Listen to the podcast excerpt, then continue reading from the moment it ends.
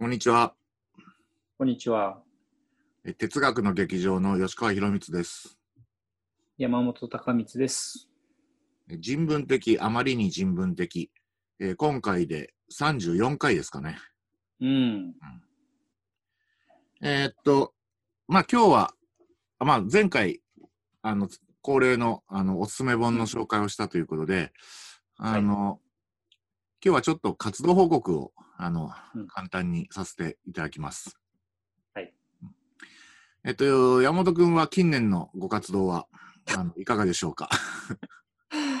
はい、ありがとうございます。えっと、じゃあまず私からですが、あの、まあ、例によってね、えー連載をしてますので、その連載について、まずは、えー本の雑誌でマルジナリアで捕まえてという連載の最新回を書きました。今回はですね、あの、古いレシピブックの書き込み、えーえ結構ですね、ネットを探すと、レシピブックの書き込みの画像がたくさん出てきて、あの19世紀とかね、あの20世紀初頭ぐらいの、アメリカがどうも多いんですけどね、あのレシピブックがあって、それにみんながね、あの自分なりの、ここはこのぐらいがいいとか、それから料理教室で習ったことを書いたりしててね、それがとても面白いので、あの今回はそれを紹介しました。なんか渋いね。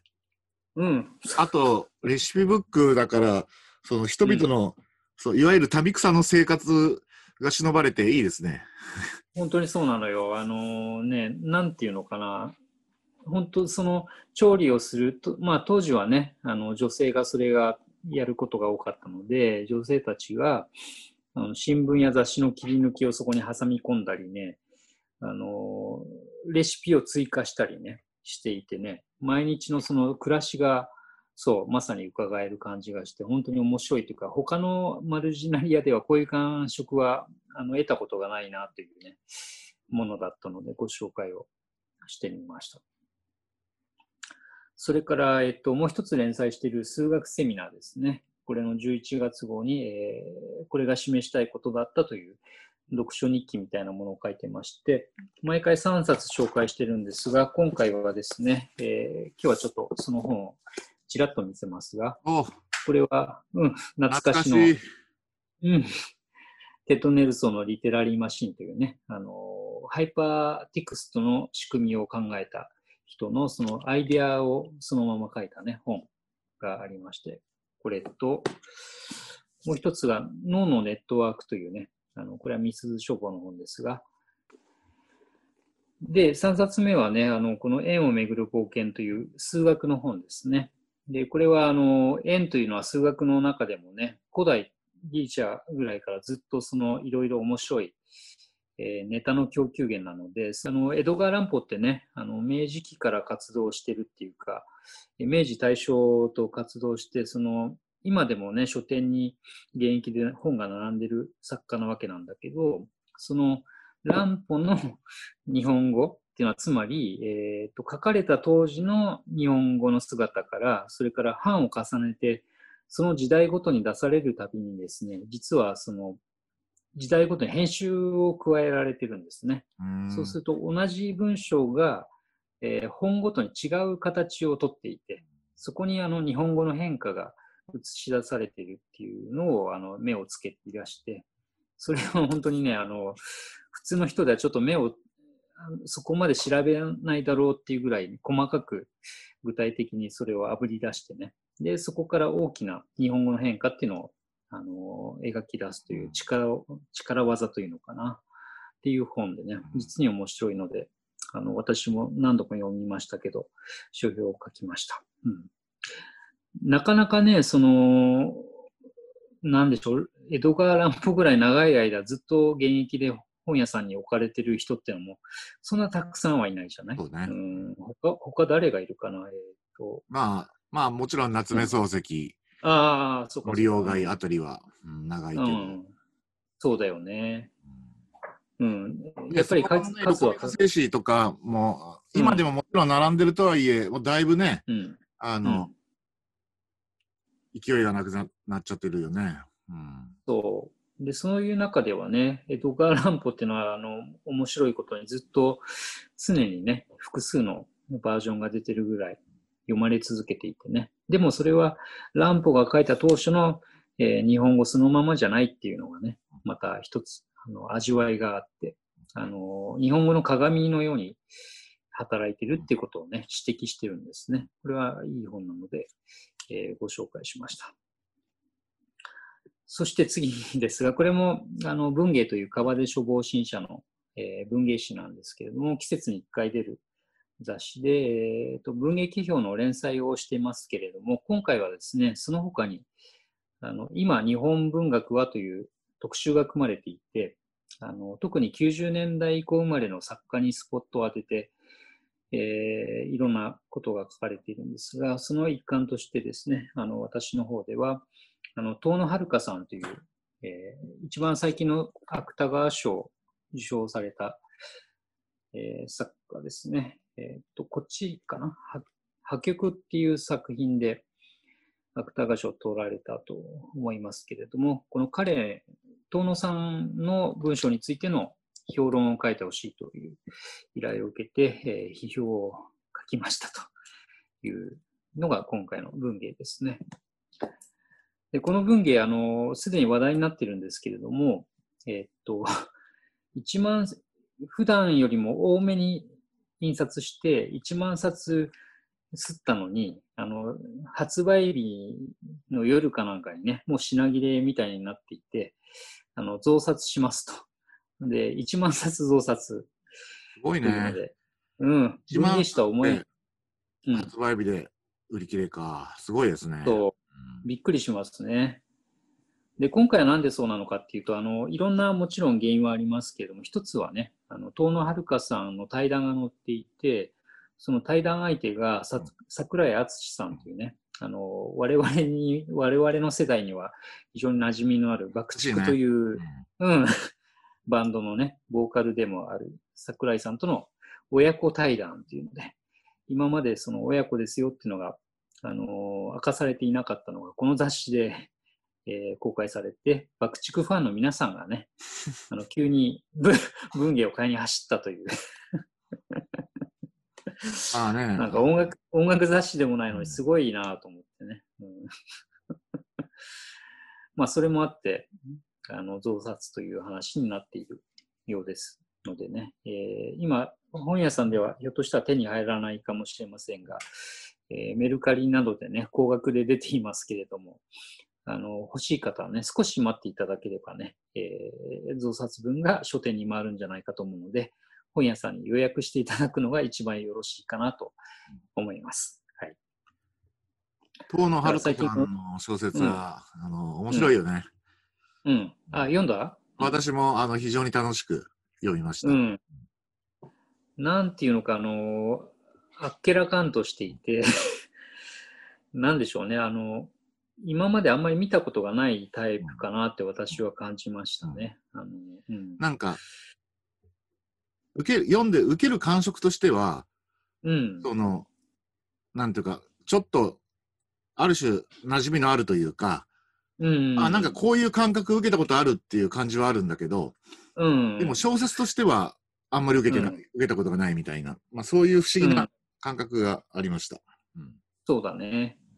で、それ、その不思議な感じっていうのをね、なるべくどうしてなそうなってるのかなっていうのを今回は書こうと思ってね、えー一応、こう、分析めいたことをしてみたんだよね。で、まあ、あの、詳しくは読んでいただくといいんですけど、なんでしょうね、あの、主人公が自分の体と心に生じる出来事を結構ね、人事のように淡々と書いてうん。ね。うんで、そ、それがね、なんとも言えないというかね、その中にあの、えーっと、普通の、普通のっていうか日常的な言動ももちろんたくさん入ってるんだけど、あの、セクシャルなことっていうのかな、自分の性的な生活についてもね、全然その、肯定することなくというか、あの、それをそのまま他のことと同じように書いていたりしてね、その辺がね、なんだかね、あの、潔いというか、えーある種ね、えっと、ハードボイルドな感じというのかな。うんうん そういう面白さがあると思ったんですね。うん、それをちょっと詳しめに書きました。はい。だから次の、もう第3作もね、あの準備中という話を伺ってますけど、次どうしてくるのかなっていうのは結構私は楽しみにしているところですね。うん。はい。それで、えっ、と、これで最後ですが、最後があの自分の本の紹介です。えー、ちくま書房から記憶のデザインという本をあの出しました。ちょうど多分この、えー、と収録をしているのが10月13日ですけどね、えー書店に並ぶ頃だと思います。でこれはあのちょっとね分かりづらいタイトルかもしれませんがあの今のそのネット環境ですね、えー毎日、まあ、私たちはあー SNS とかいろんなものを通じてたくさんの情報を目や耳にしていてね。でその度なんでしょうね。あの記憶をまあこれ例え話ですけど記憶を上書きされていてガンガン記憶を上書きされていてでもそれは短期記憶の話でね。あの大半はほとんどそのまま忘れていってしまうっていう、えー状況にあってでしかもコンピューターの上では膨大な量のあのデータを扱えるようになっている。そうするとですねあの ある種の物忘れというのかな。あの物を覚えられない状態みたいな不如意を感じる。これは私自身のことなんですけどね。でそういう状況で、まあ、そのままでも楽しければいいじゃんっていう生き方も一方にあるんですけども、あの私なんかはね、商売柄もあって、ちょっとそれだけでも困ると思っていて、なんかもう少しこのコンピューターを使って、自分の記憶の状態を、えもう少し良い形にね、世話ができないだろうかという、そういうあの関心を持っていたので、そのことをですね、あの丸々一冊、エッセイという形で書いてみたというのが、この記憶のデザインという本なんですね。あのまだ、えー出たばっかりなので、あのえーと、お読みになった方いないかとは思いますが、書店でもどこに置かれているのかちょっとね、あのわからない ので、確かに。えーうんうん。探し方も困るかもしれませんけれども、あのよかったらご覧になってください。その表紙カバーのタイトルの文字は、今山本君がマジックペンで書いたわけではなくて、あの、ブックデザインとしてそうなってるわけですね。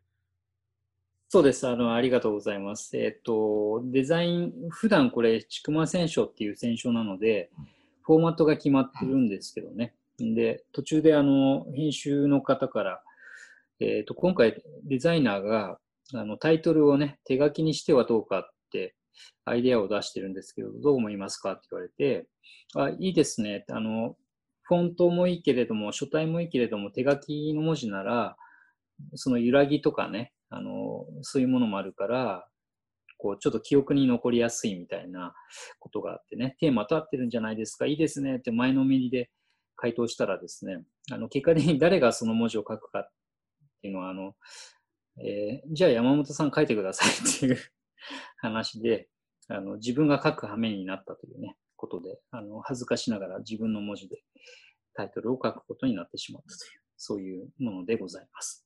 ね、手書きって聞くとね、なんかデザイナーさんが書き文字でも作ってくれるのかなと一瞬思うかもしれない。そう、すっかり油断してね、あの、後から思えば作戦だったのかもしれませんが、あの、人がやってくれると思ってね、前のめりでやりましょうって言ったらね、えー自分だったという、そういうオチでございました。はい。私の方は以上です。えーじゃあ、吉川君いかがですか？えーっとですね。紀ノ国屋書店が、えー発行しているスクリプタっていううん PR 誌があるんですけど、うんうん。無料ね。これ新しいのが出ました。あの、期間なので年に4回しか出ないんですけど、うん。で、まあ、これ、えーっと、連載、哲学の門前っていう連載でもう第17回になるんですけどね。うん。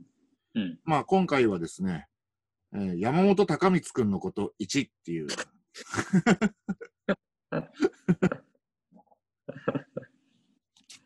まやばいねあのいう内容でですね。うん。まあ、山本隆光ファンの人はひょっとしたら必読かもしれませんね。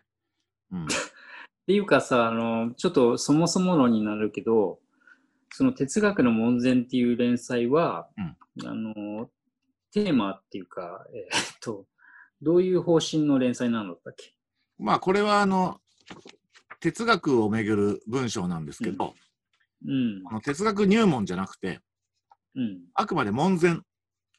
哲学入門っていうのは、門の中の偉いマスターみたいな人が、師匠みたいな人がうちうちの門に入ってきて、一緒に、あの、うん。学ぼうではないかっていうことを言う本だよね、多くの場合。うん。でも、わまあ私はそういうあの師匠でも何でもなくて、かといって哲学と無縁に生活してるわけでもない。まあ多くの人がそうだと思うんです。つまり門前の小僧なわけですね。うん。門前の小僧が門前の小僧のままで哲学と付き合うっていうのはどういうことなのかなっていうことを、うんまあ過去のエピソードとか失敗談とか、うんまあそういうことをまあ題材に書いてると。うん。で、うんまあ、今回だから山本が出てくるっていうのは、まあ、要するに、この、哲学の門前的な状況と、あの、人付き合いというか、友達との関係っていうのは、まあ、決してこう、無縁じゃないというか、うん。まあ、ちょっと、まあ、あの、関係してるよっていうことを、まあ、うんこれから言うつもりでですね、うん。うん。あの、書いたんですけど、まあ、まだ1なので、うん2もあります。一回で終わらないわけね、それ。そうですね、今回は、2があるわけ。いわゆるメジャーデビュー前までを描いてますね。で、次回からメジャーデビュー後から現在までという予定で、まあ一応2回で終わる予定ですね。うん、うん、ドキドキしますね。うん。で、まあ、あの、まあちょっと興味のある人は、まあ読んでみてくださいということですね。うん。紀ノ国屋書店のね、えっ、と、キノッピーというアプリが、をインストールするとね、あの、無料で電子版も読むことができましたね、確かね。あの、まあ書店にね、ちょっといろんな事情で、あの、キュニコラ書店に行け,、行けないっていう人も、あの、キノッピーで読めますので、うん。ちょっと覗いてみてください。はい。で、次が、うん。週刊文春。うん。これに、私の読書日記っていうリレーの連載の、うんまあ、ひ一人に、あの、末席を怪我してるわけですけど、これの2回目の、うんあの、原稿が出まして、でももうこれもう書店、あの書店に並んでないんですね。うん。うん。なので、まあ、だいぶ時間経っちゃったんですけど、えーっと、次はね、多分、11月の初旬から中旬ぐらいの号にあの出ます。うん。うん今書いてるところ。うん。書いてるところというかまだ書いてないんですけど、もうすぐ締め切りが、あの、来るところっていうことですね。うん。毎回その連載は読書日記だから、その何冊かの本を、この間読んだ本を紹介する形で書かれているんでしょね。そうですうん。なんか、あの、罰月罰日とか書いてあって、うん。うん。で、今日はど、あの、何、などこそこに行って、何、何それをしたと。で、ホニャララを読んだみたいな、うんうん。うん。まあ、そういう体で書かれるものうです。ん。うん。いいですね。うん。で、まあ、それぐらいで私の方は。で、あとはうん二人でですね、あの、イベントにあの出るんですね。えーっと、これね、あ、はい。話題の作品ですけど、あの、メル・ギブソンとショーン・ペン主演の博士と狂人っていう、うんあの、オックスフォード・イングリッシュ・ディクショナリーの、まあ、せ制作秘話みたいなね。うん。これ映画の公開を記念して、あの、日本語学者辞書編纂者の飯間博明さんをお招きして、まあ、二人で話を聞くっていうイベントがですね、うん。あのうん、今、これ13日に収録してるんですけど、明日あるんですけどね。あのなので、この、あの、放送が公開される日には終わってるんですけど、ただ、うんあの、イベントを行われる言論カフェは、1週間ほどはタイムシフト放送といって、あの、うん追っかけで、あの、ご覧になれますので、もしよかったら見てみてください。うん、そうですね。えっ、と、博士と巨人っていうのはね、あの原作があってね、サイモン・ウィンチェスターという人が書いた、えーノンフィクションがあって、今、吉川君が手にしているのが、その映画のあのパンフレットですね、プログラムですね。でしかも、その プログラムのデザインがちょっとね、洒落ていて、あのテーマであるオックスフォード英語辞典の想定をね、模しているという。ものなんですよね。ザ・プロフェッサーザ・マッドマンっていうね、うん。うん。すごいタイトルですね。博士と狂人。そう、そのままなんだけどね。うん、で、まあ、あの、まだね、話を知らない人は、その、どっちが博士でね、どっちが狂人なのかっていうのも、まあ、でも言わなくても予想がついちゃうかもしれませんけど。まあでもね、まあ、ネタバレにはなれないと思うんですけど、うん。まあ、どっちもどっちっていうか、どっちも博士でどっちも狂人じゃねえかって そうそう。結果的にはね。やってることを見ればね、どっちもどっちという。うん、そうそう。そもそもね、英語の辞書、しかもそんな、あの、13巻にも読んでしまうような、12巻プラス1巻かな、にも読んでしまうね、英語の辞書を作るのがどういうことなのかというのをね、映画ではその人間ドラマの方にも軸足を置きながら描いていて、結構面白かったよね、これねうん、。面白い、うん面白い。う。うんん。うん。まあ、ね、メルギブとショーンベンですからね。そう、面白くないわけがないというね。うん。で、まあ、それについて、その、ご本人自身もね、あの、賛成堂で、えー国語辞典の編纂に携わってきておられるね、飯間さんに辞書を作るっていうのはどどういうことなんでしょうかねという、あの、現場の話を交えながら議論しようという、こういうイベントですね。うん。えーまあね、辞書、あの、これ当日話そうと思いますけれども、あの、私が見てる範囲でも、辞書編纂に携わる人というのはですね、あの、数学者と同じぐらいっていうと、どっちを、どっちに失礼かわかりませんけど、やっぱり変な人が多いんですね。あの で、なぜそうなのかっていうのも含めてね、お話を伺いたいなって、まあ、それは辞書を編纂している当人に聞いたら失礼、それこそ失礼かもしれませんが、えー興味を持っているのでね、そういうことも聞いてみたいと思います。うんはい。うん。まあ、私の方はそれぐらいですかね。うん。うん。うん。まあ、じゃあこんな感じですかね。うん、そうね。あうん。なんすか？あとあもうほら、例の、なんだっけ、えっと、小文社の動画ってそうだそうだ。うん。あの、まあ、前回もちょっと申し上げましたけど、ありがとう。うん。えー、小文社で、まあ、相変わらず、開封、うん本の開封動画っていうのを作ってまして、また新たに、あの公開して、もう毎週のように作ってますので、結構いいペースでやってますね。何しろ毎週のように本が出ますからね。あ、そうなんだね。うん。それ自体驚くべきことですね。うん。まあ、あの、ちょっとね、あの、先週も申し上げたように、まあ、若干視聴者数伸び悩んでおりますが、あの、ぜひ、あの、ご覧になってください。うん。あの、先週っていうか、今週作ったのはね、うん先。週から今週にかけて、えー公開したのは、見えないスポーツ図鑑という本で、うん。藤麻さんたちのグループが、はいはい。あの、うん。プロジェクトとしてやってる本で、うんこれは面白くてね、あの、うんもともとね、あの、視聴うん覚、あの、視覚障害者の方に、あの、うんスポーツっていうのをどうやって、しょうあの説明すればいいんだろうっていう。問いから始まったプロジェクトでね。うん。確かにそうじゃん。ね、サッカーとか野球とか、に。うん。うん。うん。目が見えない人にね、どう説明するのかと。そうだよね。うん。で、まあそうこうやってるうちに、これやっぱスポーツをある種の形で翻訳して。うん教えてあげないといけないと。うん。まあその、伝えてあげないといけないと。うん。で、そこでいろんな試行錯誤、100, 100均でなんか変などものを買ってきて、あの、うん。音を立ててみたりとかですね、なんか、うん。まあ、いろんなことをして、あの、うんいか、いかにして、あの、視覚障、あの、しえっ、と、視覚に関して、まあ、不自由な方に、そのスポーツを翻訳して、うんあの、うん伝えることができるできるかっていうことを、まあ、試行錯誤するそこあの姿そのものをあの。ドキュメンタリータッチで描いた本ですね。えー、すごい面白いね。あの、全然どうなったのか予測もできないそうそう、うん。し。うん。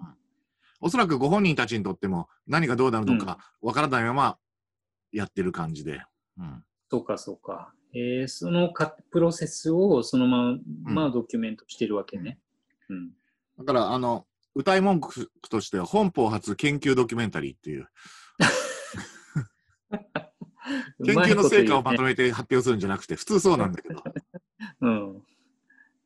そうだよね。研究、普通は研究の成果だけ出して、どっちかというとプロセスはこうね、あの、消すというか、見えない形になることが多いですけどね。逆なんですね。逆というか、プロセスをこそ見せるわけね。うん。楽しみですね。まあそういうものなんで、動画の概要欄にも、あの、リンクを貼っておくので、ご覧になってみてください。はい。ありがとうございます。吉川くんが担当した本の開封はもうしばらく先ですね。いつになるんでしょうね。半年ぐらい先かな。でももう仕込みはしてるんでしょ？いやー、それがね、まああんまりね、あの、詳しく言うわけにはいかないんですけど、もう7本とか8本企画通してますよ。お、すごいね。すごいですね。なのでまあうん。うん半年後ぐらいからポツポツ出るといいなと思いますね。うんうん。ああ、それはまた楽しみですね。半年後ってことは、来年の春から春かにかけて。うん。まあもし。ね、あの来年の春夏になっても、私が何にも言わなければ、あのうん。消防車の方についてね、ああ、ポシャったんだなと思ってください。で来年になっても再来年になっても言わなかったら、まあ、全部ポシャったんだなと、まあ思って。まあ逆に7本、8本全部ポシャらせるってすごいことだと思いますけどね。それは、そうだね。それはかえって難別しいみたいな。うん、難しい。かえって難しいね。ある種の才能が必要になりそうな事態ですね。うん、じゃあ、その辺も我々視聴者としては、ちょっとね、気にしながらはい。報告を待ちたいと思います。あっと驚くような本を仕込んでます。はい。ああ、いいですね。うん、ワクワクしますね。はい。まあこんなところですかね。じゃあまあ、あの、今回もどうもご清聴ありがとうございました。ありがとうございました。